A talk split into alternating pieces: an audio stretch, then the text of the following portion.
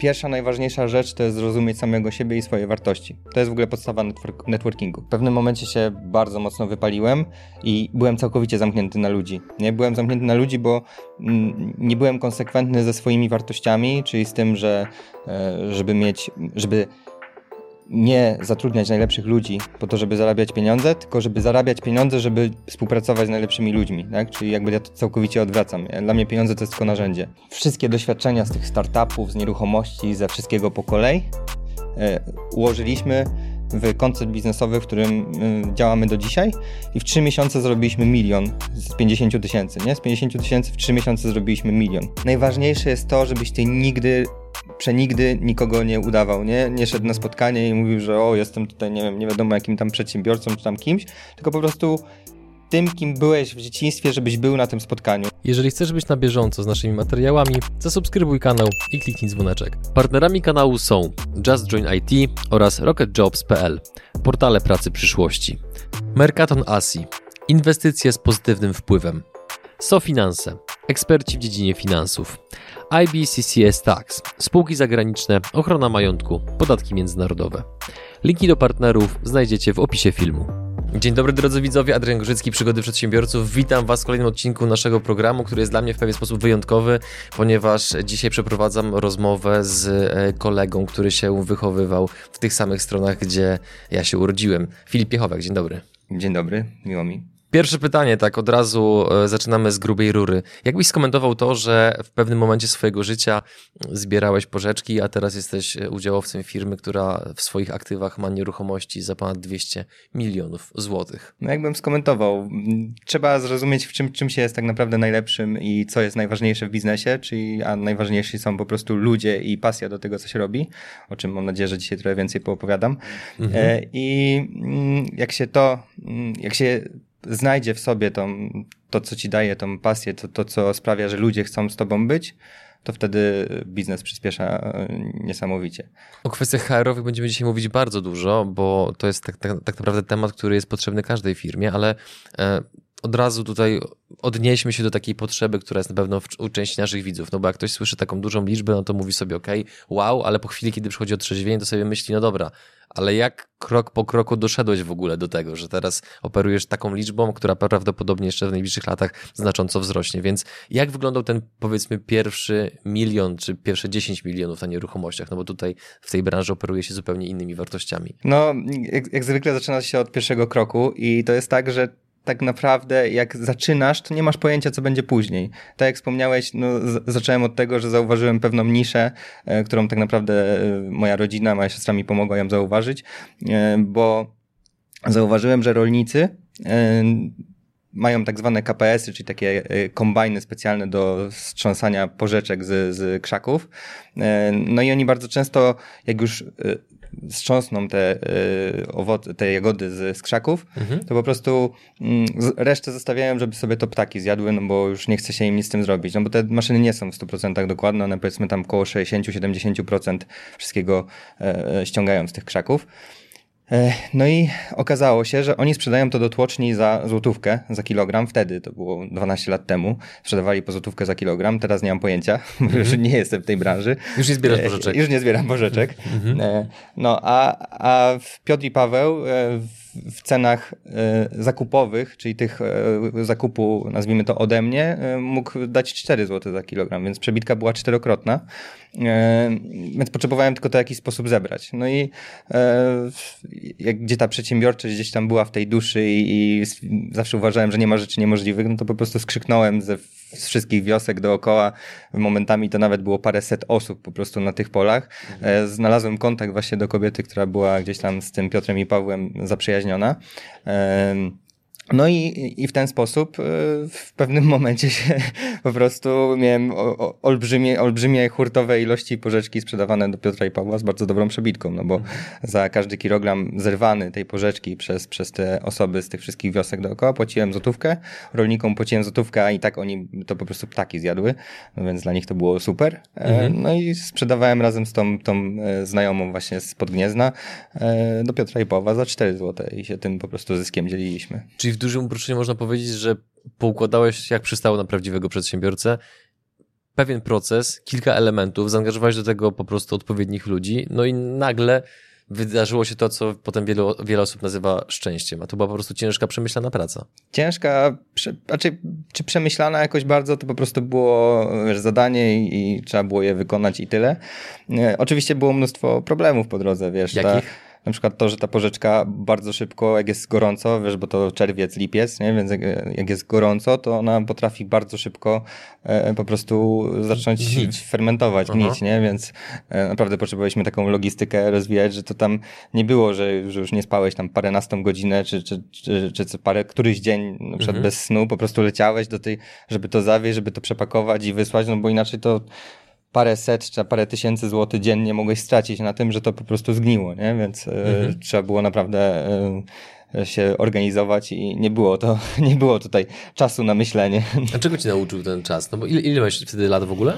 17 e, jak zaczynałem, no. No i teraz jak to się dzieje, że 17-latek ma umysł pozwalający skrzyknąć kilkaset osób, ułączyć cały proces zbierania, logistyki i tak dalej. Wiesz, no do, doskonale na pewno wiesz, co robili twoi rówieśnicy w wieku 17 lat i zakładam, że byłeś pewnie lekkim takim odszczepieńcem, który Tak. tutaj e, robi jakąś kurczę kasę. E, Wiesz co, no przede wszystkim to jest tak, że mm, jakieś problemy e, kształtują. Ja, ja ogólnie mm, w domu e, no miałem cudo, cudownych rodziców, no ale jak, każdy, jak każda rodzina mieliśmy jakieś tam swoje demony. E, e, No i w związku z tym te demony, te jakieś tam nasze problemy rodzinne sprawiły, że no dojrzałem dużo szybciej niż, niż, niż mogłem. A, a w połączeniu tym, że moi rodzice są cudownymi ludźmi, bardzo dobrymi, z bardzo dobrym sercem, to miałem też taką taki dar, że potrafiłem zawsze e, sprawić, że ludzie jakby mi ufali, wierzyli i chcieli ze mną coś robić. Więc z jednej strony mm, byłem zaradny, no bo sobie radziłem już wcześniej z jakimiś tam kwestiami, a z drugiej strony no, e, miałem tą taką, nazwijmy to talent do tego, żeby ludzie ze mną coś robili. Mhm, mhm. No i chyba z tego to wynikało, tak, tak myślę. Zdradzić, co to były za demony, czy nie chcesz o tym mówić? Nie, nie, nie, no to są, wiesz, Mhm. możemy prywatnie o tym pogadać, ale to, to wiesz, to są tam prywatne sprawy, nie? Moją rolą jako prowadzącego jest sprawdzanie granic twojej otwartości, więc wybacz, musiałem spróbować. Idźmy dalej w takim razie. Co było po porzeczkach? No bo jeszcze zanim wszedłeś w nieruchomości, no to były jeszcze inne biznesy, znamy się już trochę lat, więc Tak. coś tam co nieco wiem, co robiłeś przez te lata. Tak, e, zgadza się.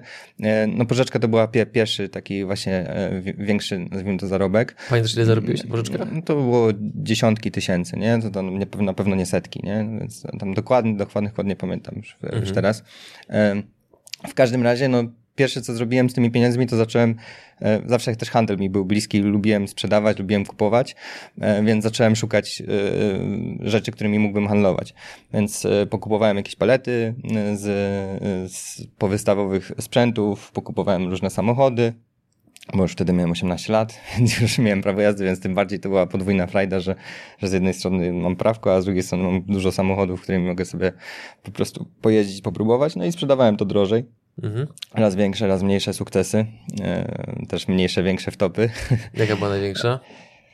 Największa była taka, mm, znaczy wiesz co, jakby ja, ja finansowych wtop nie traktuję nigdy jako wtopy, tylko traktuję jako MBA po prostu, jako Nauka. naukę. E, A więc to, tego nigdy nie traktowałem jak wtopy, więc tam, no niektórych tam wychodziłem na zero, czy tam na, na lekki plus albo na lekki minus. Mm, Chociaż takich dużych wtop e, finansowych nie zaliczyłem, ale wtopy to takie na przykład, mm, ja, dla mnie największą wtopą zawsze było, nazwijmy to, e, zawieść kogoś, nie? W sensie z, zrobić coś takiego, co, co, z czym się źle czułem. Mm, No i raz miałem taki samochód, no, który otwarcie mówiłem, że jest no po prostu gratem zwyczajnie w świecie, ale też cena była odpowiednia. No tylko, że tak się złożyło, że akurat jak klient jechał, e, to e, tego grata wywoziłem, żeby, żeby mu go pokazać. No i jak, jak nim wyjeżdżałem z garażu, to akurat mu odpadł e, zbiornik paliwa.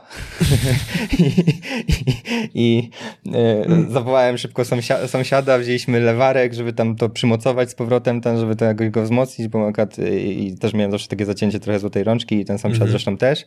No i szybko leżeliśmy akurat pod tym samochodem i tam montowaliśmy ten wiszący zbiornik paliwa. W momencie, kiedy ten gościu przyjechał, przyjechał, spojrzał, mówi dziękuję, do widzenia. Jak, jakoś mi tak zapadło to w pamięć. No, no ale y, jakby samochód był adekwatny do ceny, nie? Więc tak Mhm. teoretycznie to nie było, w sensie i tak potem ktoś przyjechał, zobaczył to, że tam są, że, no to, że ten samochód po prostu się tam trzyma na, na dosłownie na, na haku, Mhm. e, no ale sobie go kupił na, na części, nie?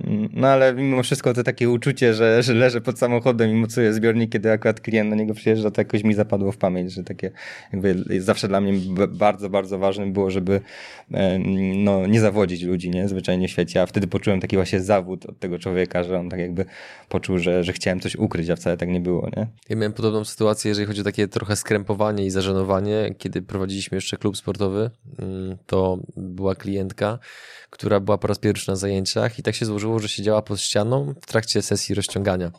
E, I na kaloryferze była postawiona tablica, na której rozpisywaliśmy trening. Ta tablica była pod, pod takim kątem, że ona się opierała centralnie o ścianę. I nie wiem, co się stało. W takich sytuacjach wierzę w duchy. E, Nie wiem, co się stało, ale ta tablica w pewnym momencie się przechyliła i dosłownie tak spadła jej na głowę. Ona była lekka na szczęście, więc tam się jej nic nie stało fizycznie, ale w momencie, jak ona spadła i tam ona przyjęła to uderzenie, to pierwsze co, to jej wzrok spotkał się z moim. I po prostu ja się czułem tak źle, ale, ale, ale tak źle, że No. po prostu ja na kolanach przepraszam za tą sytuację, więc absolutnie rozumiem, o czym mówisz. Tak, no właśnie chodzi o takie zażenowanie. No i ja myślę, że w ogóle to jest cecha też ludzi przedsiębiorczych, że mają ten tak zwany extreme ownership, czyli że maksymalnie czują odpowiedzialność za Tak. to, co robią, nie? No i właśnie to takie sytuacje, nawet kiedy one tak pragmatycznie, logicznie nie są w żaden sposób złymi czy coś takiego, to jak ty masz sobie ten właśnie extreme ownership, ten taką, że po prostu jesteś odpowiedzialny za to, co robisz, to w takich sytuacjach to najbardziej się czujesz. Więc jeśli jest coś takiego, że w pewnym momencie czujesz się po prostu bardzo odpowiedzialny za to, co robisz, to, mm, to prawdopodobnie masz sobie duży pierwiastek e, tej przedsiębiorczości. Nie? Zgadzam się. Pozwól ci jeszcze jedną anegdotę powiem a propos e, e, odwrotności Extreme Ownership. Jakiś czas temu poznałem historię takiego gościa, który jest budowlańcem, Mhm. który ma w swojej, już tutaj nie będę zdradzał szczegółów, ale to jest niedaleko Bydgoszczy, ma w swojej lokalnej społeczności taką troszeczkę łatkę wariata. Mhm. No i teraz nikt nie wie generalnie, jakim cudem wciąż on ma klientów, no ale ma. I tam właśnie kolega mi podał przykład takiej sytuacji, że ten budowlaniec skończył tam stawiać jakąś ścianę podczas budowy domu dla jednego klienta, no i w tej ścianie, w ścianie były takie ewidentne dziury, takie prześwity, że mogłeś zobaczyć, co jest po drugiej stronie. No i klient przyjeżdża taki trochę zmieszany, no jak to tutaj dziury, i w ogóle, a ten gość, tak, tak przynajmniej głosi historia, a ten gość taki poirytowany, że w ogóle klient ma pretensje, kopnął nogą w ścianę, patrzy na klienta i mówi, stoi, stoi, to na chuj się czepiasz. I ja mówię, Jezu, nie? Że naprawdę tak ludzie mówią do siebie, do, do, do klienta, w ogóle kurczę straszne. Dzięki, że jesteś z nami i oglądasz nasze filmy. Chcielibyśmy przekazać Ci krótką informację. Przygody przedsiębiorców to nie tylko wywiady. Na co dzień zajmujemy się przede wszystkim wideomarketingiem na YouTubie. Jeśli chcesz, aby Twoja firma zaczęła generować lidy z platformy, która zrzesza ponad 20 milionów użytkowników w samej Polsce, to wejdź na przygody.tv i sprawdź, jak możesz z naszą pomocą skorzystać z potencjału YouTube'a, zanim zrobi to Twoja konkurencja. Co było po samochodach? E, Wiesz co, e, no to był ten moment, w którym stwierdziłem, mm, ja w ogóle często miałem takie rozjazdy, nie? Że stwierdziłem, że handel to jednak nie, że żeby biznes stworzyć, to trzeba jakby dostarczać jakiś produkt, usługę, a potem się w późniejszym czasie mi się zupełnie to znowu obróciło E, i znowu stwierdziłem, że jak to żydowskie powiedzenie mawia, lepszy mały handelek niż duży szpadelek. Ale- Zgrabne. tak, zgadza się, no ale wtedy jednak wziąłem ten e, szpadelek, e, no i e, no, postanowiłem, że będę instalację montował, bo też byłem na, akurat na kierunku e, takim na studiach po prostu związanych z elektryką, no, dokładnie była energetyka, więc stwierdziłem, że będę też robił coś związane z elektryką i zacząłem robić instalacje e, niskoprądowe. No i to też w ogóle taka fajna anegdotka, bo e, nie miałem za dużo doświadczenia w robieniu tych instalacji, ogólnie w zasadzie prawie nic nie miałem, nie miałem sprzętu, nie miałem jakby żadnego, nazwijmy to portfolio, nic takiego. Miałeś chęci. E, miałem chęci, ale stwierdziłem, że skoro tego wszystkiego nie mam, to sobie to po prostu pozyskam z zewnątrz, nie? No i wystawiłem ogłoszenie e, do internetu, o, że szukam wspólnika. Po prostu to było, tak jak ogłoszenie o pracę, to było ogłoszenie wspólnika e, na normalnie jakimś tam portalu. E, No i wypisałem dokładnie, czego bym chciał od tego wspólnika i co ja daję jako wspólnik. No i zgłosiła się jedna osoba na to ogłoszenie, ale była idealna, w sensie idealnie się po prostu wpasowywał w, w mojego wymarzonego pierwszego wspólnika. No i do dzisiaj mamy bardzo dobry kontakt i nadal prowadzi tę firmę, którą wtedy, wtedy robiliśmy. No i on jakby był właśnie osobą, która już miała doświadczenie, miała portfolio w, ty, w tych niskoprądówkach i tak dalej. Ale no, nie lubił sprzedawać. A ty miałeś bardzo... skill w handelku. Tak, ja miałem skill w handelku i lubiłem mhm. jakby właśnie tą przedsiębiorczość. Mhm. Więc ja po prostu poleciałem na front i cały czas pozyskiwałem kontrakty, rozmawiałem, szukałem, wyceniałem. Specjalnie zapuściłem brodę, specjalnie zacząłem, no bo miałem wtedy tam 19 lat, więc wyglądałem mega młodo. Mhm. I też chodziłem na BNI, gdzie się zresztą poznaliśmy wtedy.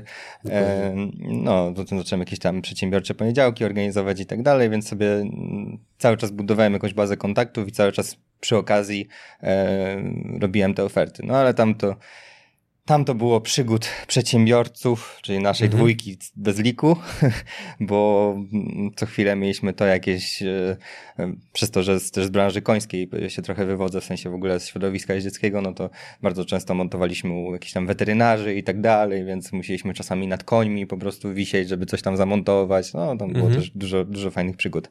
No, ale... E, Czego to, się nauczył ten okres? Ten okres czego mnie nauczył?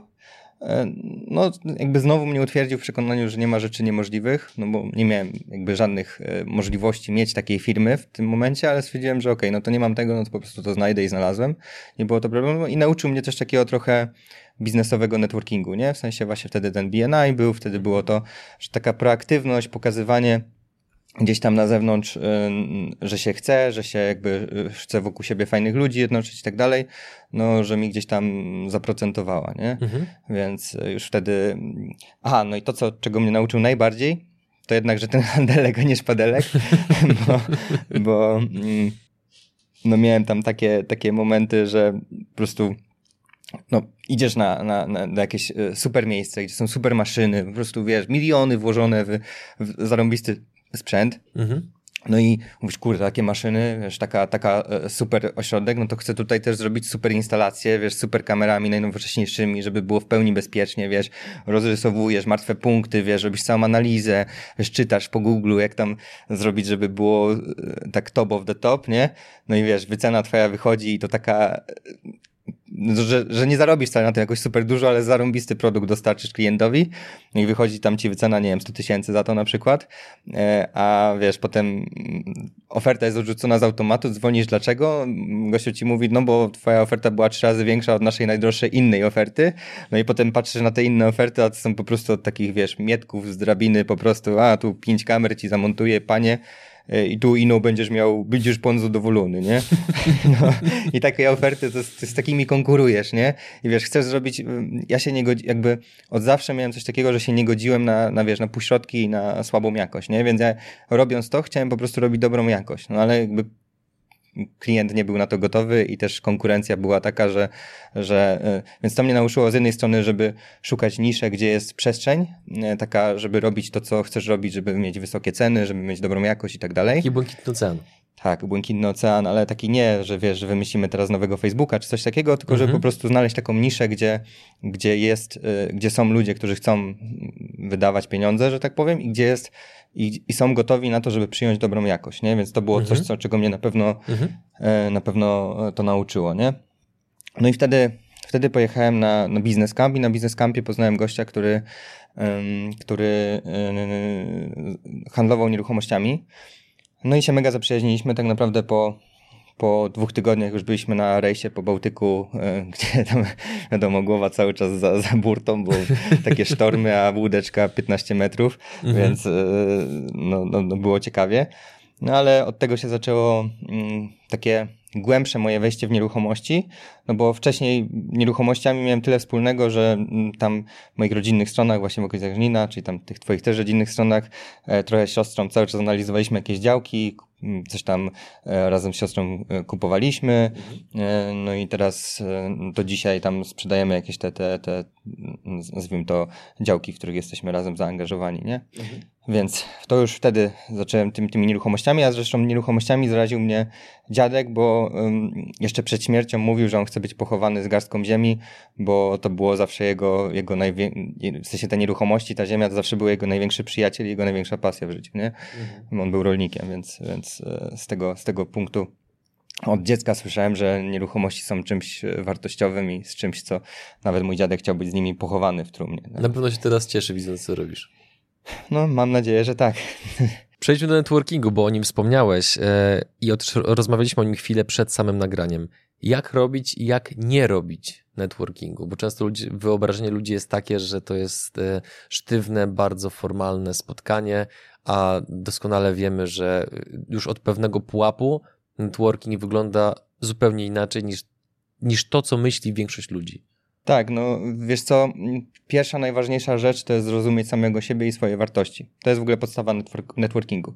E, ja miałem tak, że wtedy co poznałem tego swojego wspólnika nieruchomościowego, no to on zainwestował w firmę związaną z jeździectwem, nie? I w tym jeździectwie byłem tak jakby w jakichś błędnych, nie swoich myślach, tak naprawdę jakimś perfekcjonizmie, takim wiesz, e, naparzaniu bezsensownym, że w pewnym momencie się bardzo mocno wypaliłem i byłem całkowicie zamknięty na ludzi. Nie byłem zamknięty na ludzi, bo mm, nie byłem konsekwentny ze swoimi wartościami, czyli z tym, że e, żeby mieć, żeby nie zatrudniać najlepszych ludzi po to, żeby zarabiać pieniądze, tylko żeby zarabiać pieniądze, żeby współpracować z najlepszymi ludźmi, tak? Czyli jakby ja to całkowicie odwracam. Dla mnie pieniądze to jest tylko mhm. narzędzie. Tak to jest samo... bardzo ciekawa i inna perspektywa niż to, co ma wielu ludzi w głowie. Tak, no bo właśnie wielu ludzi e, patrzy na to tak, że dobra, zatrudnię najlepszego gościa od tego, od tego, od tego i będę teraz miał super biznes na przykład, nie? I tak już to są dojrzalsi przedsiębiorcy, bo są też często ci, którzy na ludziach jakby oszczędzają i chcą mieć po prostu jak najtaniej, nie? Ale, a powiedzmy kolejnym etapem jest to, mm, co ja jakby też potrzebowałem to w pewnym momencie zrozumieć, że to, co w życiu mi daje największą frajdę, to jest to, że moi ludzie przy mnie rozwijają na maksa skrzydła, nie? Czy ja jestem dla nich i to, że ja zarabiam pieniądze, że potrafię to robić, to robię po to, żeby oni mogli się jeszcze bardziej rozwijać i jeszcze bardziej mi sprawiać satysfakcję naprawdę tym, że na przykład e, mieliśmy takiego, mm, znaczy mam cały czas w sumie moja prawa ręka i wiesz, prezes w wielu naszych spółkach obecnie, no ale on e, cztery lata temu przyszedł do do mnie i do moich ówczesnych wspólników, że po prostu podoba mu się to, co robimy i chciałby nam parzyć kawę, żeby się po prostu uczyć przy nas, nie? Że zupełnie za nic po prostu chce się uczyć. To jest, to jest ciekawe, że czasami tak niewiele potrzeba, żeby totalnie zmienić trajektorię swojego życia, a mimo to i tak nadal wiele osób boi się zrobić coś takiego, bo ego im na przykład nie pozwala. No dokładnie, nie? No wiesz, gościu wtedy to y, był y, wiesz, z, z, ze wsi tak naprawdę, w sensie z, z małego miasteczka, e, dopiero się wdrażał, że tak powiem, w, taki, w jakiekolwiek działania przedsiębiorcze i tak dalej bardzo szybko chłonął, chłonął po prostu jak gąbka, bardzo szybko się rozwijał. No i z tego, z tamtego miejsca, gdzie po prostu parzył kawę na, na spotkaniach i tylko się gdzieś tam przysłuchiwał, no teraz to negocjuje e, z inwestorami na, na po prostu miliony, dziesiątki milion, milionów często. E, jest prezesem w wielu spółkach, no kupił sobie już za to, co zarobił przez ten czas dom, e, samochód, e, wiesz, po prostu rozwinął i, i każdego dnia po prostu przychodzi do pracy z taką pasją i tak bardzo lubi to, co robi, że ja go no, autentycznie muszę wyganiać i mówić do niego, że słuchaj stary, odpocznij w końcu, bo ty się zajedzie, że ja nie potrzebuję ciebie, wiesz, zajechanego, tylko potrzebuję, żebyś ze mną był przez lata, tak? I żebyśmy e, dalej robili to, co robimy, nie? Ale to powiedz mi właśnie, zatrzymajmy się na chwilę, no bo to jest na pewno cenna informacja dla wielu ludzi, zwłaszcza którzy są na początkowym etapie swojej drogi zawodowej, drogi, drogi biznesowej. Mm Jaką postawę bądź jakie cechy ma właśnie ten e, gentleman, o którym mówisz, które e, warto by było, żeby inni ludzie również wzięli pod uwagę, że hej, jeżeli chcę iść podobną ścieżką, podobnym tempem rozwoju, to powinienem zwrócić uwagę na to, na to, na to i na to. Wiesz co, no przede wszystkim on też ma ten taki extreme ownership, czyli w sensie on, jak mu się coś da do zrobienia, no to ja wiem, że to będzie zrobione, więc to jest mhm. świetna jakby cecha na starcie, e, czyli mm, nieważne jak, ale to zrobi. w sensie znajdzie rozwiązanie, pogada z ludźmi, dowie się, e, poszuka. Wiesz, nie zniechęca się, jeżeli nie, jest trudno. Nie zniechęca się, no to właśnie jakby niezależnie od trudności zawsze e, idzie do przodu. E, no i druga sprawa, no to też nazwijmy to wiara, wiara w lidera, nie? Czyli w sensie to jest tak, że on przez to, że ja już, jak się poznaliśmy, to ja już miałem 7 lat biznesu na koncie, a on dopiero zaczynał, to bardzo często mówiłem mu, żeby zrobił coś, czego nie rozumiał, mimo że mu to tłumaczyłem, to on jakby tego nadal w głębi nie rozumiał, nie? Rozumiał jakby co, co mówię, ale nie rozumiał jakby sensu tego stuprocentowego, mimo... No, praktycznie nigdy tego nie poczuł. Tak, nigdy tego nie poczuł, ale i tak to robił, nie? Czyli jakby, nazwijmy to, potraktował mnie i moich ówczesnych wspólników jako mentorów e, i niezależnie od tego, co my mówiliśmy, co ten, jak mu po prostu mówiliśmy, że to jest dla niego dobre, to on to robił i wiesz, po prostu ufał, nie? Był w takim zaufaniu. A to też miał dużo szczęścia, że trafił na takich ludzi, nie? Bo na przykład ja w swojej historii trafiłem na takich dwóch gagatków, którzy są pozerami i ściemniaczami, ale wiesz, no, szyte na miarę garnitury i na pierwszy rzut oka nie, nie widzisz, że to tombak, nie? Mhm. E, no, no zgadza się, to, to trzeba, ale widzisz, jakby ja na przykład e, zauważyłem, że do mnie przychodzą ludzie, tylko którzy są na tych samych wibracjach, nie? Na tej, tej samej e, po prostu częstotliwości, częstotliwości wartościach, mhm. nie? Więc nawet ludzie, którzy są inni, bo czasami się zdarzają, że takich też u siebie mamy, to oni po prostu odchodzą, bo, bo jakby ta ilość zaufania, szczerości, dobroci, którą mamy w, w, naszym zespole, w którym wiesz, wszyscy tak naprawdę na, tym, na tych częstotliwościach nadają, jest tak duża, że jak ktoś przychodzi na tych niższych, że ma, jest pozamykany, nie ma tego zaufania, szczerości i tak dalej, to on po prostu nie wytrzymuje, nie? No bo to jest jakby poza jego w ogóle percepcją rzeczywistości, nie? Mm -hmm. Więc zauważyliśmy, że oni po prostu tacy ludzie, którzy od początku nie ma tej, nazwijmy to, chemii z całym resztą zespołu, no oni sami odchodzą, nie? Więc to jest, mm -hmm. to jest w ogóle ciekawe. I... To zapytam o to samo jeszcze z innej strony. Co w takim razie powinien robić z twojej perspektywy przedsiębiorca, któremu... Um poszczęściło się i trafił do niego właśnie taki nieoszlifowany diament. To jak taki przedsiębiorca, co on powinien robić albo czego nie powinien robić, żeby przypadkiem takiej osoby nie zepsuć, nie zrazić, nie zniechęcić? Wiesz co, no jakby przede wszystkim to, co ja na przykład robię zawsze, to jest... że brzydko zabrzmi, ale rozkładam człowieka na czynniki pierwsze, czyli robię wszystkie możliwe testy osobowości, e, dopytuję o wszystko, e, jakby też próbuję zrozumieć, e, zawsze pytam, w ogóle na każdej rozmowie rekrutacyjnej zawsze pytam ludzi, po co oni pracują i od razu mówię, ale nie chodzi mi o pieniądze, nie? Ja mówię, po co ty codziennie chodzisz do pracy? Co, co ci to daje? Jaki to jest, wiesz, jaki w ogóle masz w tym sens, jaki masz cel? I, i, i wiesz, i bardzo często słyszę, na, jak na przykład słyszę, że chce się y, samorealizować, chce być, wiesz, po prostu e, e, ja, ja, ja i ja, no to wiem, że ta osoba już do nas nie pasuje, nie? Bo u nas jest na, na maksa, wiesz, my, tak? Czyli u nas jest tak, zespół. że zespół, tak? Że chcę wspierać innych, że uwielbiam, jak się inni przy mnie rozwijają, uwielbiam, kiedy ludzie wokół mnie rosną i tak dalej, nie? Jak coś takiego mi mówią, no to ja od razu wiem, że to są ludzie, którzy, którzy do nas pasują. No bo ja sam taki jestem, że ja uwielbiam, kiedy ludzie wokół mnie rosną, kiedy, wiesz, rozwijają skrzydła, kiedy widzę, że ktoś, kto niedawno parzył kawę, teraz, wiesz, zamyka deala za tam parę e, milionów, nie? No, to, to mhm. jest, wiesz, to, jest to cieszy. Prostu, to cieszy. To po prostu, to jest coś, co sprawia, że ja chcę robić to, co robię, nie? W sensie, że mimo że robię powtarzalne rzeczy, no wiadomo, że w pewnym momencie biznes staje się dość powtarzalny, to i tak cały czas mam tą satysfakcję, radość i wiesz, i chęć z tego, że idę do, mhm. do zwyczajnie świecie, do, wiesz, do pracy, w cudzysłowie dla mnie to jest praca, tylko pasja, nie? Mhm. Wróćmy do networkingu, bo od niego odbiegliśmy. E, jak robi się ten właśnie networking już na wyższym poziomie? Dokładnie tak samo, nie? To jest dokładnie to samo. Jeszcze dla ścisłości zapytam, bo to wiele osób, czy to słowo generalnie budzi różne emocje, więc dlatego chcę, żeby wybrzmiało. Czy ty nadal jesteś członkiem BNI? Nie, już nie. Okej, okay, dobra, kontynuuj. Już, już nie jestem. E, BNI e, jest bardzo fajny na to, żeby się gdzieś tam, nazwijmy to, nauczyć na początku.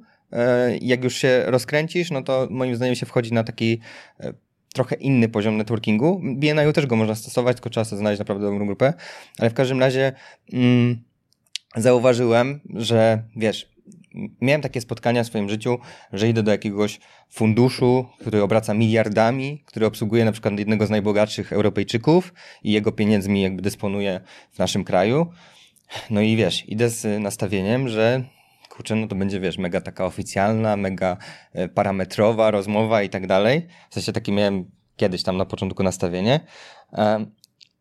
I, I zauważyłem, że w momencie, kiedy na tych spotkaniach zaczynam mówić o tym właśnie, co przed chwilą ci powiedziałem, czyli o tym, że dla mnie ważne są wartości, że dla mnie ważne jest to, jak, że ludzie się przy mnie rozwijają, jak opowiadam o tym, jak właśnie ktoś tam się przy mnie tam e, rozwinął, wiesz, e, różne przygody e, przeżył i tak dalej, to nagle się okazuje, że prezes tego funduszu mówi, wow, to jest takie spójne z nami, to jest takie spójne z naszym tym, wiesz, europejskim właśnie miliarderem, który też dokładnie tak samo myśli, mówi, wy myślicie identycznie, mówi, słuchaj, no to E, tutaj to ci tam zrobimy super termin na tą nieruchomość.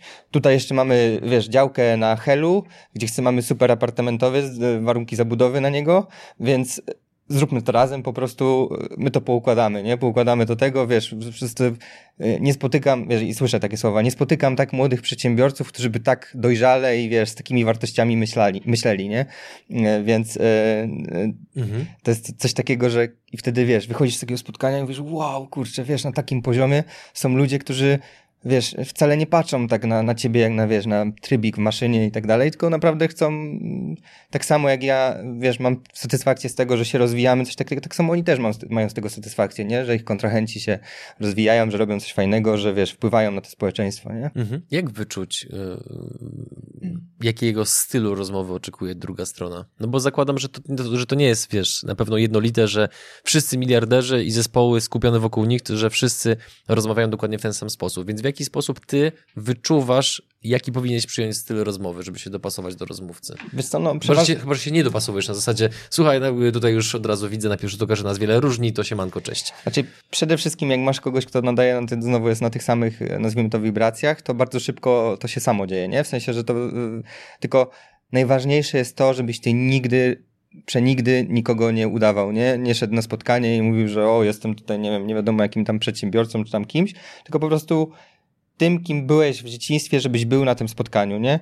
Czy jak w dzieciństwie, załóżmy, byłeś osobą, która e, zawsze miała, nazwijmy przysłowiowo, ręce, e, serce na ręku, e, no to żebyś tak samo, tak samo był po prostu na tym spotkaniu osobą, która, która chce dobrze, która, której zależy na jakby relacjach, na tym, żeby zrobić po prostu fajny biznes z fajnymi ludźmi, a nie żeby tam, nie wiem, zarobić na tym, nie? Bo mhm. to zarobek jest miłym skutkiem ubocznym, nie? Takich współpracy. Mhm. Czyli udawanie kogoś, kim się nie jest, to nie jest dobry pomysł. To generalnie jest bardzo takie... E, to powtarza wielu przedsiębiorców, którzy faktycznie ogarniają temat, więc można przyjąć, że to jest prawdopodobnie prawda. Natomiast e, podrążmy ten temat. Co cię zraża w relacjach biznesowych? Że widzisz jakiś określony typ postawy, typ zachowania, być może nawet za pomocą mikrosygnałów, które wysyła dana osoba i momentalnie wycofujesz się, zaciągasz hamulec ręczny i mówisz, no, że chyba z tej mąki chleba nie będzie. Wiesz co, no taki fokus wyłącznie na pieniądze, to jest coś, co, mm, co jest czymś takim, co mnie zaraża, co wiesz, kiedy e, spotykam się z kimś, z kim mam na przykład zrobić jakiś biznes i on cały czas tylko mówi o tym, wiesz, ile na tym, na tym zarobi, czy zarobimy, to to jest dla mnie mm, znak no, niepokojące tak naprawdę, bo nawet jeśli faktycznie temat jest taki, na którym się zarobi, na którym zarobimy, no to wiem, że to jest jakby nie ta motywacja, nie? Że to mimo tego, że y, Excel się zgadza, to po prostu nie będzie, y, nazwijmy to biznesowej chemii, nie będzie satysfakcji, a to jest prosta droga do wypalenia po prostu zwyczajnie w świecie dla przedsiębiorcy, kiedy robi coś, mhm. co nie jest spójne z niego, z nim. Nieważne ile by zarabiał, nie? Bo y, na przykład z, takich też ciekawostek ci powiem, że mam, mam e, takich inwestorów, którzy, no wiesz, sprzedali swoje biznesy, mają po setki milionów na koncie, no i oni e, z nami współpracują, że inwestują po prostu w, w nasze nieruchomości. No i to są ludzie, którzy na przykład przeżywają wypalenie zawodowe, bo e, mają tam jakieś narzucone po prostu z góry nie ich wartości, czyli po prostu e, te korporacje, które od nich kupiły te biznesy, e, narzucają im jakieś tam mm, zachowania, parametry ludzi i tak dalej. No I oni na przykład w współpracy z, z nami e, znajdują takie, e, taką nową pasję, czyli wiesz, widzą, że są fajni ludzie, że się fajnie to, to robi, wiesz, robimy sobie kole, gdzie robimy sobie burzę mózgów co, co tydzień na przykład, czy tam, wiesz, takie wzajemne mentoringi, że ja ich jakby trochę uczę tego, co się, wiesz, jak, jak patrzeć na nieruchomości, w jaki sposób podchodzić do rynku, a oni mnie uczą takiego dużego biznesu. No i, i wiesz, i to nagle daje im nową taką, e, nową pasję, nie? Nowy, wiesz, mhm szczęście z tego, co robią, nie? A to jest ciekawe, nie? Że ktoś, e, niezależnie od tego, jaki ma pułap finansowy, to nadal jest człowiekiem, no bo w se, w se, to, to brzmi może trochę trywialnie, ale łapie się często na czymś takim, obserwując różnych ludzi, że jak jest ktoś, kto ma ponadprzeciętnie duży majątek, czy jest rozpoznawalny, to ludzie nagle go, go, otaczają taką aurą, że to jest osoba, która chyba je więcej niż jeden obiad w ciągu dnia, nie? Albo że ta osoba na toalecie nie siada. A to jest normalny po prostu człowiek, który no, z powodu różnego splotu okoliczności, podjętych decyzji jest w takim miejscu, a nie właśnie w innym. I e, taka tutaj sugestia do wszystkich widzów i słuchaczy, że kiedykolwiek będziecie rozmawiali z ludźmi, którzy są znacznie wyżej, powiedzmy, w kwestii zbudowanego majątku niż wy, to traktujcie ich jak ludzi, po prostu jak ludzi, a nie jak tego, takich powiedzmy celebrytów, bo ci ludzie bardzo tego nie lubią. Tak, bardzo to ich peszy. Zdecydowanie tak. To jest tak, że z takimi ludźmi, jak po prostu potraktujesz ich, w sensie w ogóle nie patrzysz na nich przez pryzmat pieniędzy, y, jakie mają, tylko patrzysz przez pryzmat wartości, którymi się kierują, e, tym, jacy, jacy są mhm. ludzie, jakimi są ludźmi i tak dalej, bo, bo zauważyłem też taką zależność, że im ktoś jest dalej właśnie, jeśli chodzi o sukcesy y, biznesowe, finansowe i tak dalej, tym bardziej zaczyna e, zwracać uwagę i zauważać, że jest jeszcze to cały, cały ten aspekt e, mentalny, duchowy i tak dalej, międzyludzki i bardzo mocno na to zaczynają mm, kłaść nacisk. Kłaść nacisk, nie? Więc byłem mhm. na, na przykład na różnych takich wyjazdach rozwojowych no, po całym świecie, wiesz, w Meksyku jeździłem na, na, na, na takie właśnie rozwojowe wydarzenia, szkolenia no i tam byli ludzie, wiesz, milionerzy, miliarderzy, no to byli regularnie, nie? W sensie tam było, wiesz, takich, to były e, angielskojęzyczne wydarzenia, więc tam były takie normalnie, wiesz, gwiazdy, gwiazdy e, tych i oni normalnie sobie w krótkich spodenkach, w gaciach, e, za przeproszeniem, chodzili, wiesz, leżeli na plaży i tam e, kontemplowali to, czego się uczyliśmy i tak dalej. Bardzo mocno stawiali na to, żeby po prostu w głąb siebie wejść, żeby trochę zrozumieć innych ludzi, żeby coś dobrego robić dla tego społeczeństwa, nie? Mhm. A powiedz mi, jak ustalić, jakie mamy wartości? Bo to jest słowo, które mm, znowu słyszymy bardzo często od wielu różnych przedsiębiorców i chciałbym się dowiedzieć, jaka jest Twoja perspektywa na to. Co, co należy zrobić, aby sobie móc określić, że moją wartością jest to, to i to? E, wiesz co, e, mi to bardzo pomogła książka e, Simona Sinka, ale nie tam zaczynają dlaczego, tylko on ma jeszcze książkę, która się nazywa Znajdź swoje dlaczego i tam, tam dokładnie rozpisał, jak to się robi i to mi raczej, jakby to już, w sumie jestem bardzo takim nonkonformistą, jeśli chodzi o swoje wartości. Mam w ogóle tam w tym galupie pryncypialność wysoko e, i odpowiedzialność na pierwszym miejscu, więc ogólnie jestem osobą, która bardzo e, potrzebuje być spójna ze sobą, inaczej się, wiesz, całkowicie Męczysz. wypala i męczy, mhm. nie? Ale w każdym razie tam jest napisane w tej książce i to stosowałem i tak w ten sposób to właśnie określiłem i potem to z tego zrobiłem konstytucję naszą firmy, naszej firmy tak naprawdę spisaną, e, że pytasz swoich najlepszych przyjaciół, dlaczego są twoimi przyjaciółmi. Nie? No i na początku e. Na początku mówią ci, że ci ufają, że wiesz, to jakby taki standardowy e, tekst, mhm. dla którego jest się czyimś przyjacielem, nie? Taka pierwsza, pierwsza warstwa cebuli, którą pierwsza trzeba zedrzeć. cebuli, tą trzeba zedrzeć i potem ich dopytujesz, dopytujesz i mówisz, no ale dlaczego, no co konkretnie, co sprawia, że kiedy, jakie sytuacje i tak dalej, i tak dalej. I w momencie, kiedy ten człowiek, z którym rozmawiasz, zacznie mówić o sobie, a nie o tobie, czyli przy tobie się czuję tak i tak, wiesz, ty mi pomagasz w tym, wiesz, w sensie, że zacznie y, swoją perspektywę pokazywać w relacji z tobą, no to on tak naprawdę pokazuje właśnie wtedy te twoje wartości, twoje dlaczego, nie? W Bardzo sensie, ciekawe. No. Mhm. E, I, i, I faktycznie to działa, nie? Ja coś takiego zrobiłem mhm. ze, ze swoimi przyjaciółmi, ze swoimi najbliższymi właśnie współpracownikami. No i z tego powstała taka, nie dość, że moje e, zebrane wartości, to jeszcze konstytucja firmy, no bo też to robiłem z ludźmi z firmy, nie? A czy coś cię zaskoczyło w tym procesie, że odkryłeś być może jakąś wartość, którą nosisz w sobie, ale ona nie była uświadomiona? E, nie, ale zaskoczyły mnie efekty, bo nas, następnie tą konstytucję jakby w, w, wrzuciłem w naszą rekrutację, w nasz, wiesz, onboarding i tak dalej w firmie i zauważyłem, że od, od, tego momentu ludzie, którzy zaczęli do nas przychodzić, są tak spójni z nami, w sensie jeszcze bardziej, bo to czytają i to jest tak, że jak ktoś to przeczyta i, i, i widzi, że to jest zgodne z nim, no to od razu mówisz, że chce pracować w tej firmie po prostu i do nas, wiesz, przychodzi. No nie? właśnie o to miałem zapytać, w jaki sposób rekruter używa tej konstytucji? Po prostu daje mu to na kartce, na zasadzie przeczytaj i powiedz nam, czy to ci pasuje, czy, czy jak to wygląda? Znaczy, przede wszystkim to, wiesz, no my, my mm, do rekrutacji podchodzimy trochę jak do sprzedaży, nie?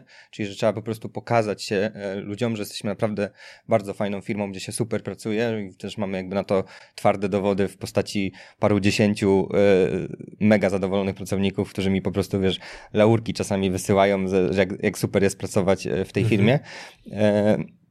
No i na podstawie tego dajemy tej konstytucji, tych całych opinii, tych wszystkich case study naszych pracowników, e, wysyłam, dajemy marketingowi to do e, tworzenia treści e, marketingowych w, w, internecie po prostu, nie? Czyli oni mhm. zwyczajnie w świecie robią kampanie na Facebooku, na Google'u, wiesz, mailowe, na pracu i też, chociaż tam najmniej.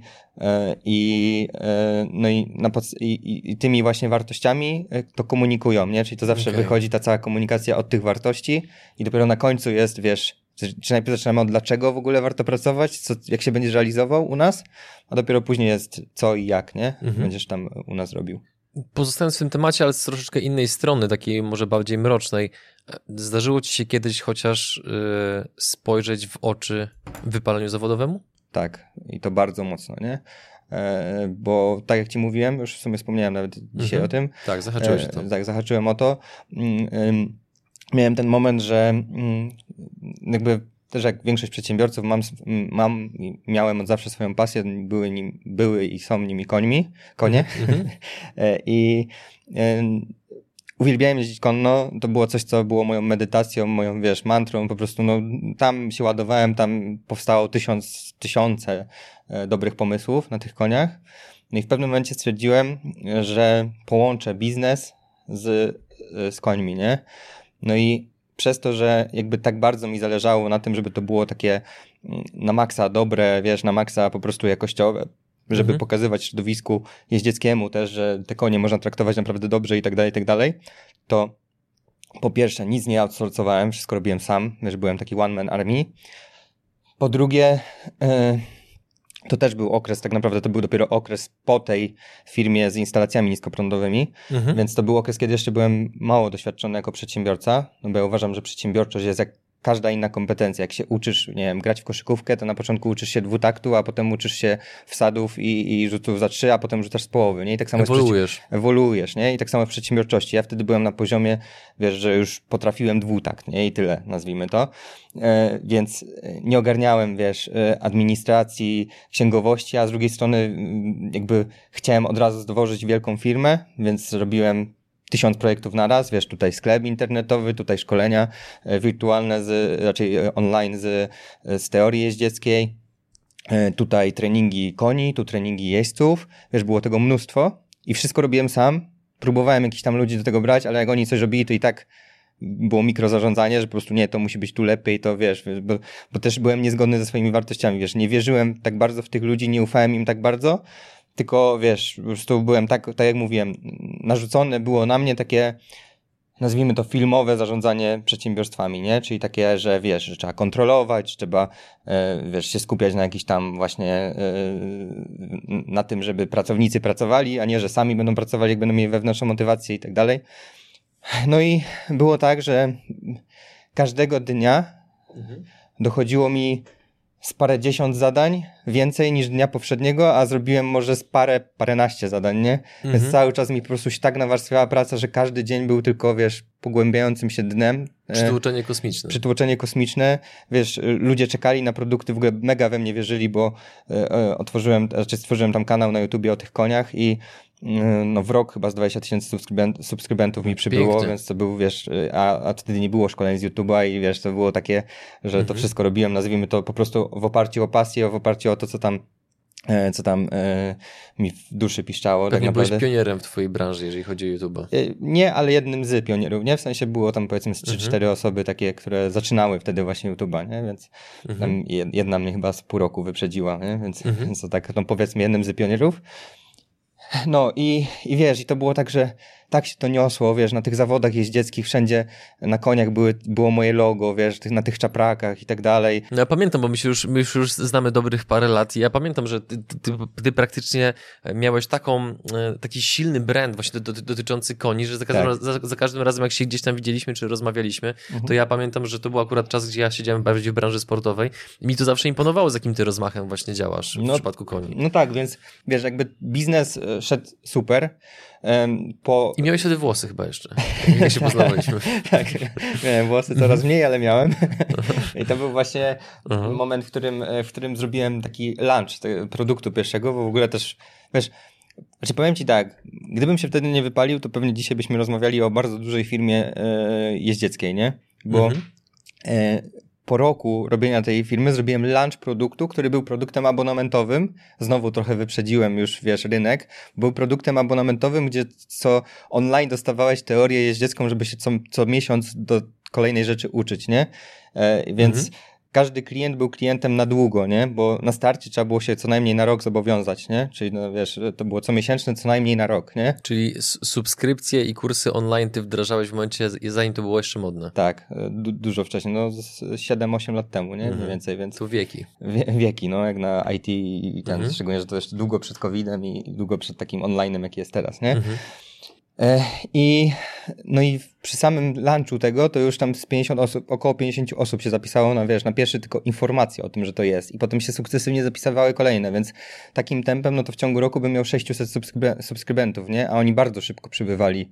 Tylko, że im więcej ich przybywało, tym bardziej ja się wypalałem, bo tym więcej zadań, tym więcej maili do odpisania i tak dalej, zero zespołu, zero, wiesz, backgroundu do tego, żeby to dobrze obsłużyć, nie? Mhm. E, więc to był też w ogóle, mm, znaczy tak, wracając jeszcze do tego wypalenia, no to jak ono się objawiało, tak, że po pierwsze e, kładłem się spać o, nie wiem, 22, zasypiałem o 3 w nocy, bo po prostu nie mogłem spać, budziłem się o 10, ale tak naprawdę przez te 7 godzin nie spałem, tylko tak pół spałem, pół nie spałem i od 10 do powiedzmy 13 nie mogłem wstać z łóżka, bo po prostu nie miałem na to, wiesz, energii, siły, motywacji, po prostu to była masakra. Czyli to jest pierwszy sygnał, że jest coś nie tak. Tak, a jak już miałem cokolwiek robić związanego z tą firmą, to autentycznie po prostu mi, wiesz, miałem nudności i robiłem wszystko, tylko nie to, wiesz, posprzątałem dziesiąty raz y, biurko, posprzątałem posprzątany pokój, wiesz, wyszedłem z psem, którego nie miałem, tylko wiesz, pożyczyłem od sąsiada, no wiesz o, o co mhm. chodzi. Robiłem wszystko, byleby, byleby to nie robić, nie? I, I to był po prostu, to było no naprawdę nie polecam i naprawdę przestrzegam przed tym, żeby się, wiesz, żeby się wypalać, bo to jest mhm. okropne uczucie. E, no i wtedy y, uratowało mnie to, E, że miałem tego wspólnika, który zainwestował w, w ten, no i ja mu o tym mówiłem, że po prostu, że, że mnie tutaj ten, nazwijmy to taki perfekcjonizm przytłacza, że po prostu jestem na maksa, źle się z tym czuję, jestem na maksa wypalony. No i postanowiliśmy, no bo widział potencjał tego biznesu, postanowiliśmy się tymi biznesami wymienić, bo on jeszcze miał właśnie nieruchomości i miał jeszcze knajpy. Więc sobie wymieniliśmy się między sobą udziałami i w ten sposób stałem się w 33% udziałowcem tego jeździeckiego startupu, mhm. w 33% udziałowcem firmy obracającej nieruchomościami i w 33% udziałowcem gastronomii. Mhm. No i teraz, okej, okay, to czy to już jest moment, w którym powinniśmy przejść do nieruchomości, czy jeszcze nie? E, wiesz co, no mogę ci szybko w telegraficznym skrócie opowiedzieć, co się mhm. działo dalej, nie? Bo to też jest mhm. ciekawe, Dawaj. ciekawy aspekt. Mamy czas. E, e, była taka sytuacja, że na tych nieruchomościach, szczególnie kiedy połączyliśmy nasze kompetencje z tym właśnie moim jednym i drugim wspólnikiem, bo tam był ten wspólnik miał wspólnika w tej, tej gastronomii i ten wspólnik z gastronomii był bardzo dobrym sprzedawcą. Ten wspólnik nieruchomościowy miał bardzo dużo wiedzy i kompetencji z nieruchomości, a ja byłem bardzo dobrym takim, mm, no, przedsiębiorcą łączącym kropki, który po prostu e, potrafi parę kroków do przodu e, przewidzieć, nie? Sprzedaż pożyczek procentuje. tak jest. Mhm. Dokładnie tak. No i gdzieś tam się uzupełnialiśmy w trójkę. No i zaczęliśmy, mm, do, do, doświadczyliśmy takiego e, efektu, wiesz, dotyku Midasa, że cokolwiek w tych nieruchomościach nie robiliśmy, to znowu jeszcze długo przed tym, jak to było, wiesz, tak bardzo popularne, jak jest dzisiaj, no to zamieniało się po prostu w złoto. Tylko, że z racji na to, że nieruchomości nie były wtedy tak bardzo popularne, e, wiesz, nie było w ogóle żadnych szkoleń z deweloperki, a my już e, kończyliśmy tam jedną deweloperkę z tym właśnie wspólnikiem, którą tam ją, ją wiesz, e, od początku do, do końca całą zaplanował, wymyślił, wiesz, no, mhm. Wiesz, znalazł działkę i tak dalej i żeśmy ją całą skończy, skończyli. Wszystko A do Z wszystko od A do Z, nie? Mhm. Więc już i deweloperkę w tym 2015 roku mieliśmy za sobą, mieliśmy działkę na wielorodzinny budynek, jakiś tam mhm. już też e, sprzedaną do dewelopera i tak dalej, więc naprawdę mieliśmy jakby dużo, dużo dalej byliśmy niż wszyscy szkoleniowcy, którzy dzisiaj szkolą e, z nieruchomości wtedy, nie? E, I, I dla nas to było coś takiego, że wiesz, nie było tak za dużo tych szkoleniowców, oni się dopiero zaczynali, wiesz, gdzieś tam mm, dopiero rośli.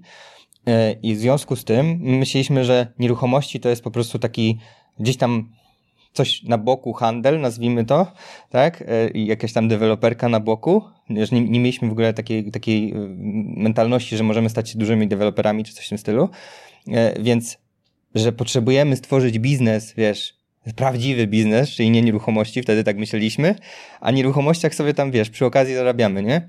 No i zaczęliśmy po prostu te pieniądze, które zarabialiśmy bardzo dobrze na nieruchomościach, zaczęliśmy inwestować, wiesz, w jakieś hotele pracownicze, w kolejną, kolejną knajpę, w jakiś koncept gastronomiczny, w startup, w którym miał, tak jak e, te kioski w McDonaldzie, po prostu w telefonie miał, miał dał, mieliśmy zrobić możliwość zamawiania w telefonie we wszystkich knajpach. Czyli chcieliśmy, żeby na przykład w każdej knajpie, żebyś wszedł i żebyś mógł sobie wiesz, wziąć menu na telefon i, zam i, zamówić, wiesz, od razu w każdej knajpie, nie? Tylko wiadomo, trzeba było to zintegrować z dziesiątkami posłów, więc, czyli tych, wiesz, punktów obsługi mhm. E, tej, e, tej restauracji, nie? Mhm. No, więc, e, więc w pewnym momencie mieliśmy e, tam około chyba 13 spółek to było, gdzie każda robiła co innego. E, no i zarabialiśmy tak naprawdę porządnie tylko na nieruchomościach.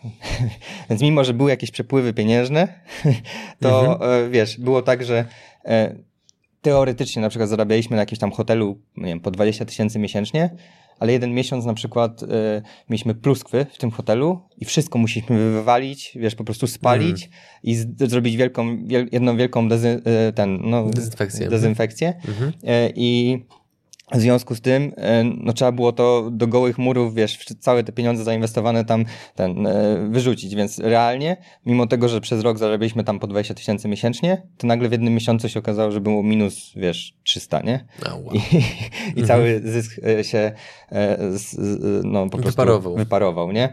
Tak samo knajpy, wiesz, niby super koncept, wszystko ten, ale jeden błąd na przykład w knajpie powoduje, że tak czarny PR e, po tobie leci, nie? W sensie, wiesz, jeden tydzień po prostu kiepskiej jakości, bo coś tam ci się, wiesz, rozregulowały sprzęty, oczywiście robiliśmy wszystko tak e, a la Lodolandia, czyli że chcieliśmy mieć, wiesz, bardzo skalowalny, skalowalny koncept. Mhm no to jeden błąd sprawił, że po prostu, e, a że byliśmy na Chmielnej, czyli w centrum Warszawy, no to sprawił, że czarny PR się tak niósł po tej knajpie i tak ludzie sobie mówili, wiesz, jeden niezadowolony klient mówi dziesięciu innym, a jeden zadowolony jak jest bardzo zadowolony, to powie jednemu, nie? No, swojej żonie. swojej żonie, no.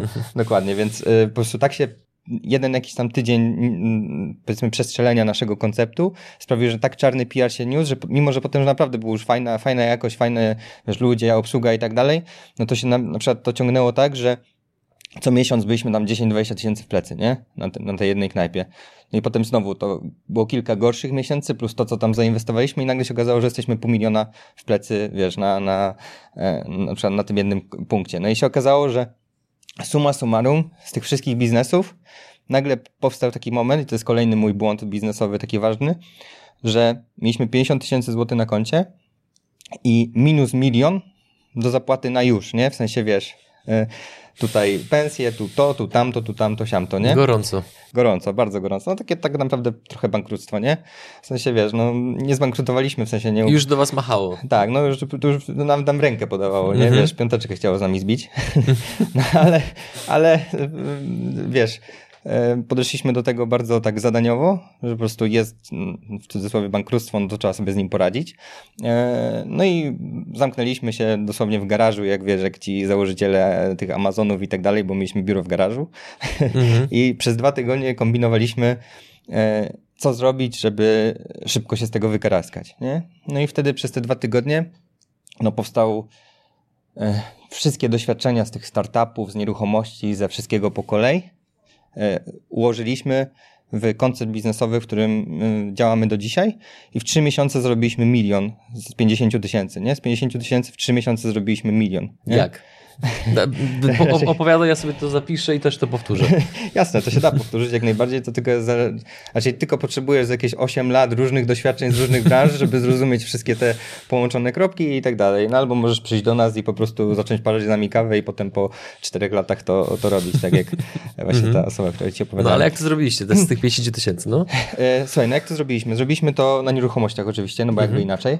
E, no i zrobiliśmy to tak, że mm, no, w tym naszym mikrorynku byliśmy już dość mocno rozpoznawalni, nie? Więc y, poszliśmy do właścicieli kilku nieruchomości, które już mieliśmy w analizie, które już wiedzieliśmy, że są mm, ciekawe dla nas. Z drugiej strony zbudowaliśmy sobie bazę ludzi, którzy chcieli takie nieruchomości. To były duże nieruchomości oczywiście, no bo jak chcesz zarobić milion, to nie możesz kawalerkami handlować, tylko że musisz jakby całymi hurtowymi, że tak powiem, czy kamienicami, czy blokami, czy coś w tym stylu. E, no i de facto zrealizowaliśmy zysk na kamienicy w momencie, kiedy dopiero zaczęliśmy e, robić, nie?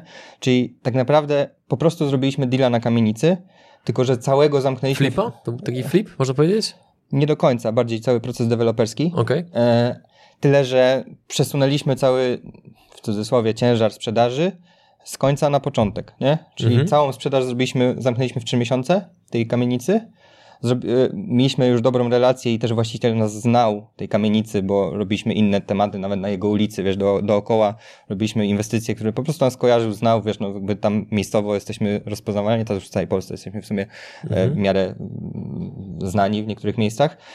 E, I w związku z tym on wszedł, raczej przeniósł na nas własność tej nieruchomości z odroczonym terminem płatności, bo miał jakby kredyt zaufania do nas, nie? Zbudowa mieliśmy hmm. zbudowaną markę i też bardzo mocno w to cały czas idziemy, czyli cały czas bardzo mocno budujemy markę jako dobrych partnerów dla właścicieli nieruchomości, nie? Żeby oni nam ufali, żeby z nami współpracowali. To wszystko przyspiesza, nie? Dzięki temu. Bardzo.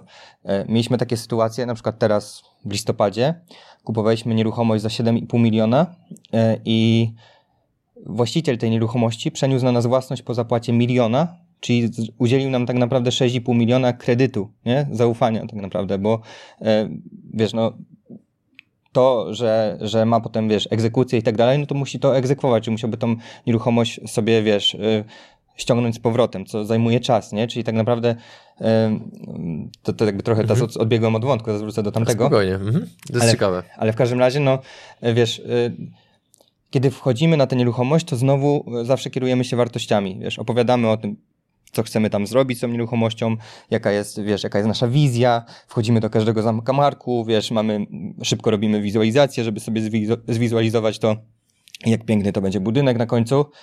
No i ludzie, którzy to są, wiesz, często ludzie, którzy mają setki milionów jakiegoś swojego majątku, mają kilka kamieni na przykład w tym, no to oni naprawdę wolą sprzedać nam mm, w trochę lepszej cenie niż na przykład konkurencji, ale wiedzą, że my naprawdę włożymy w to serce, że ta spuścizna ich zostanie naprawdę dobrze potraktowana, że ich, wiesz, ojcowizna, dziadkowizna e, będzie, wiesz, odrestaurowana na naprawdę wysokim poziomie.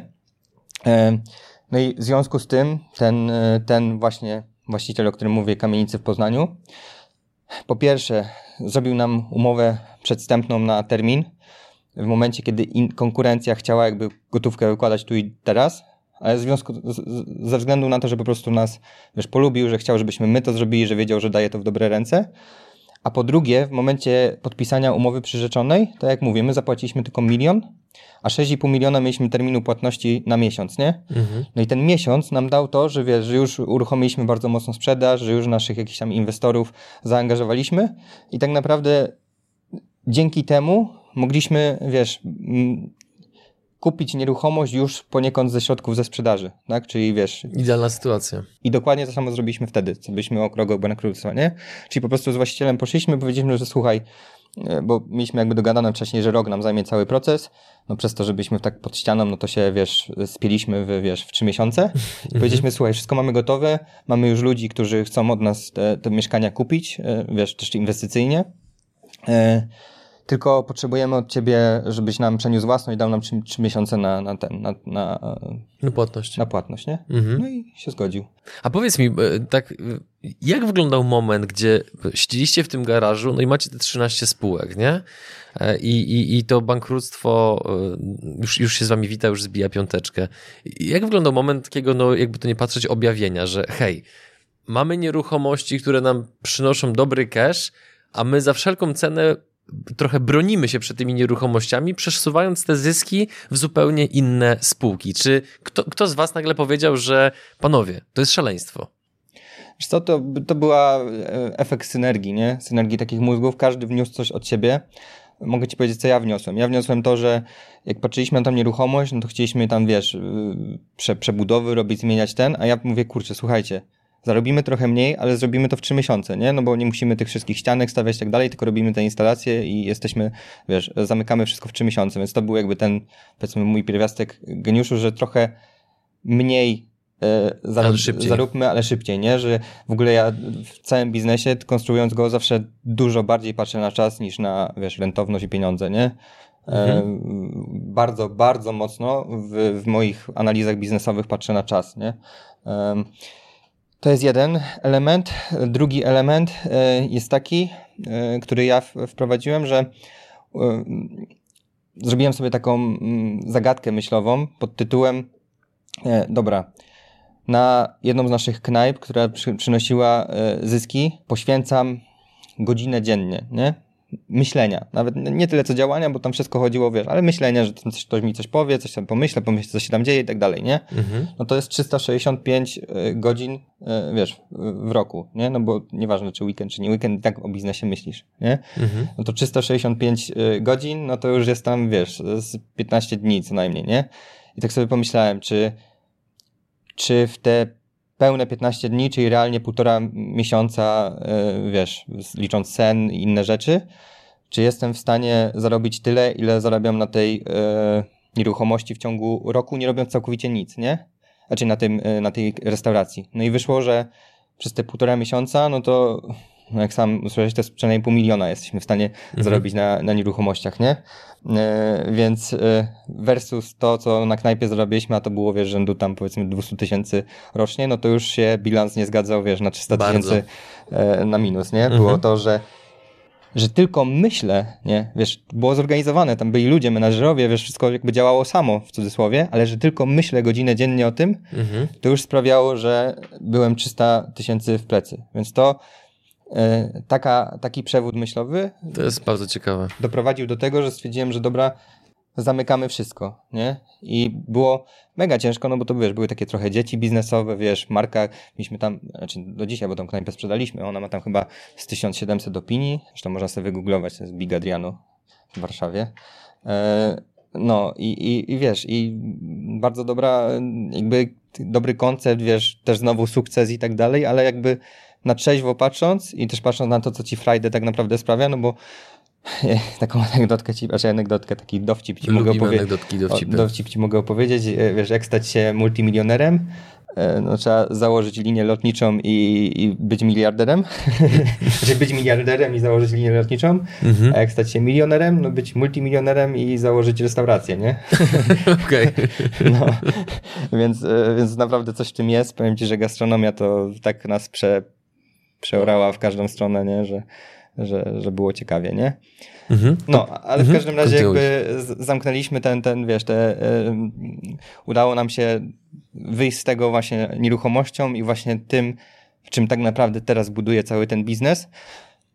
No i też to był w sumie początek końca współpracy z tymi wspólnikami tamtymi, z tamtego czasu. Dlaczego? E, no bo ja bardzo, bardzo mocno uwierzyłem w ten, w ten właśnie model, taki ten model, o którym cały czas rozmawiamy. Mhm, nieruchomościowy, tak? Nieruchomościowy, taki właśnie w budowaniu marki jako e, ktoś na rynku nieruchomości, w bardzo relacyjnym podchodzeniu i do właścicieli, i do inwestorów, i do klientów, w bardzo dużym extreme ownership względem e, tych wszystkich ludzi, którzy są zaangażowani, względem pracowników.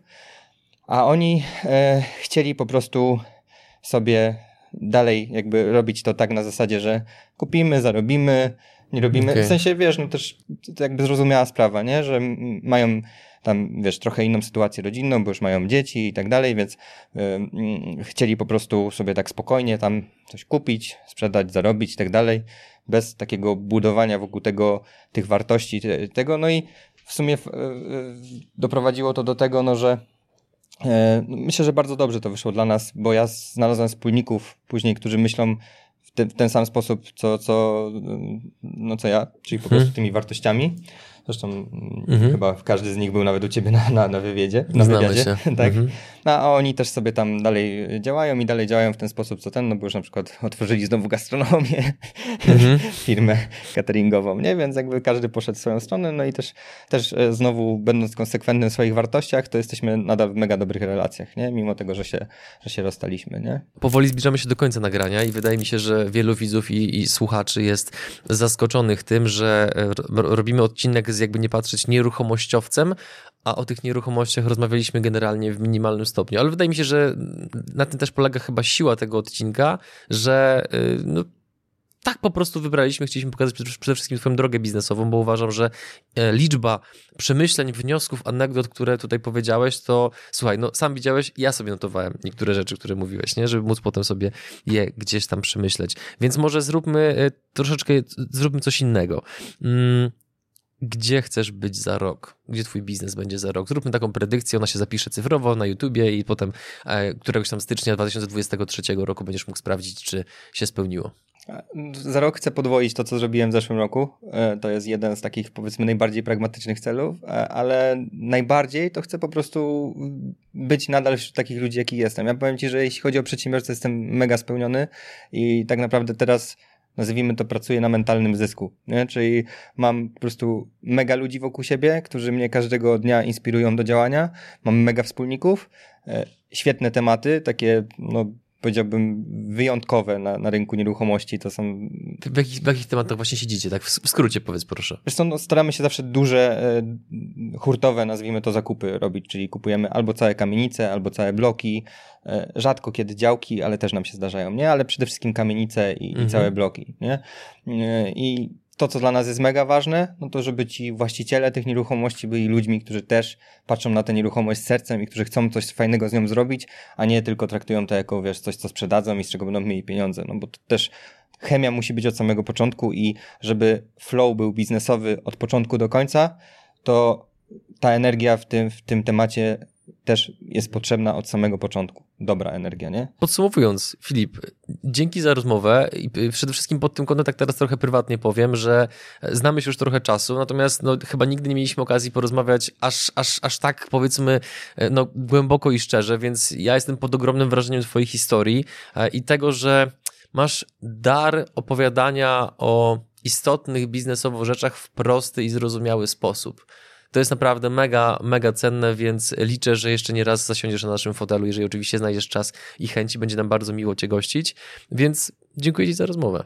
Tobie również i bardzo trzymam kciuki za to, żeby te przygody przedsiębiorców były coraz większymi przygodami, bo jestem fanem i skuterów wodnych i paintballa i teraz niedługo kolejnego eventu. Kolejnego eventu. Bardzo Czekam dziękuję. na kolejne. Drodzy widzowie, my do was nadawaliśmy zbyt goszczy. Wydajcie znać w komentarzach w jakim mieście wy oglądacie bądź słuchacie ten materiał, bo jesteśmy również dostępni na, dostępni na podcastach. A tymczasem dziękujemy wam za wasz czas. Żegnamy się z wami i do zobaczenia w kolejnym odcinku. Cześć. Cześć.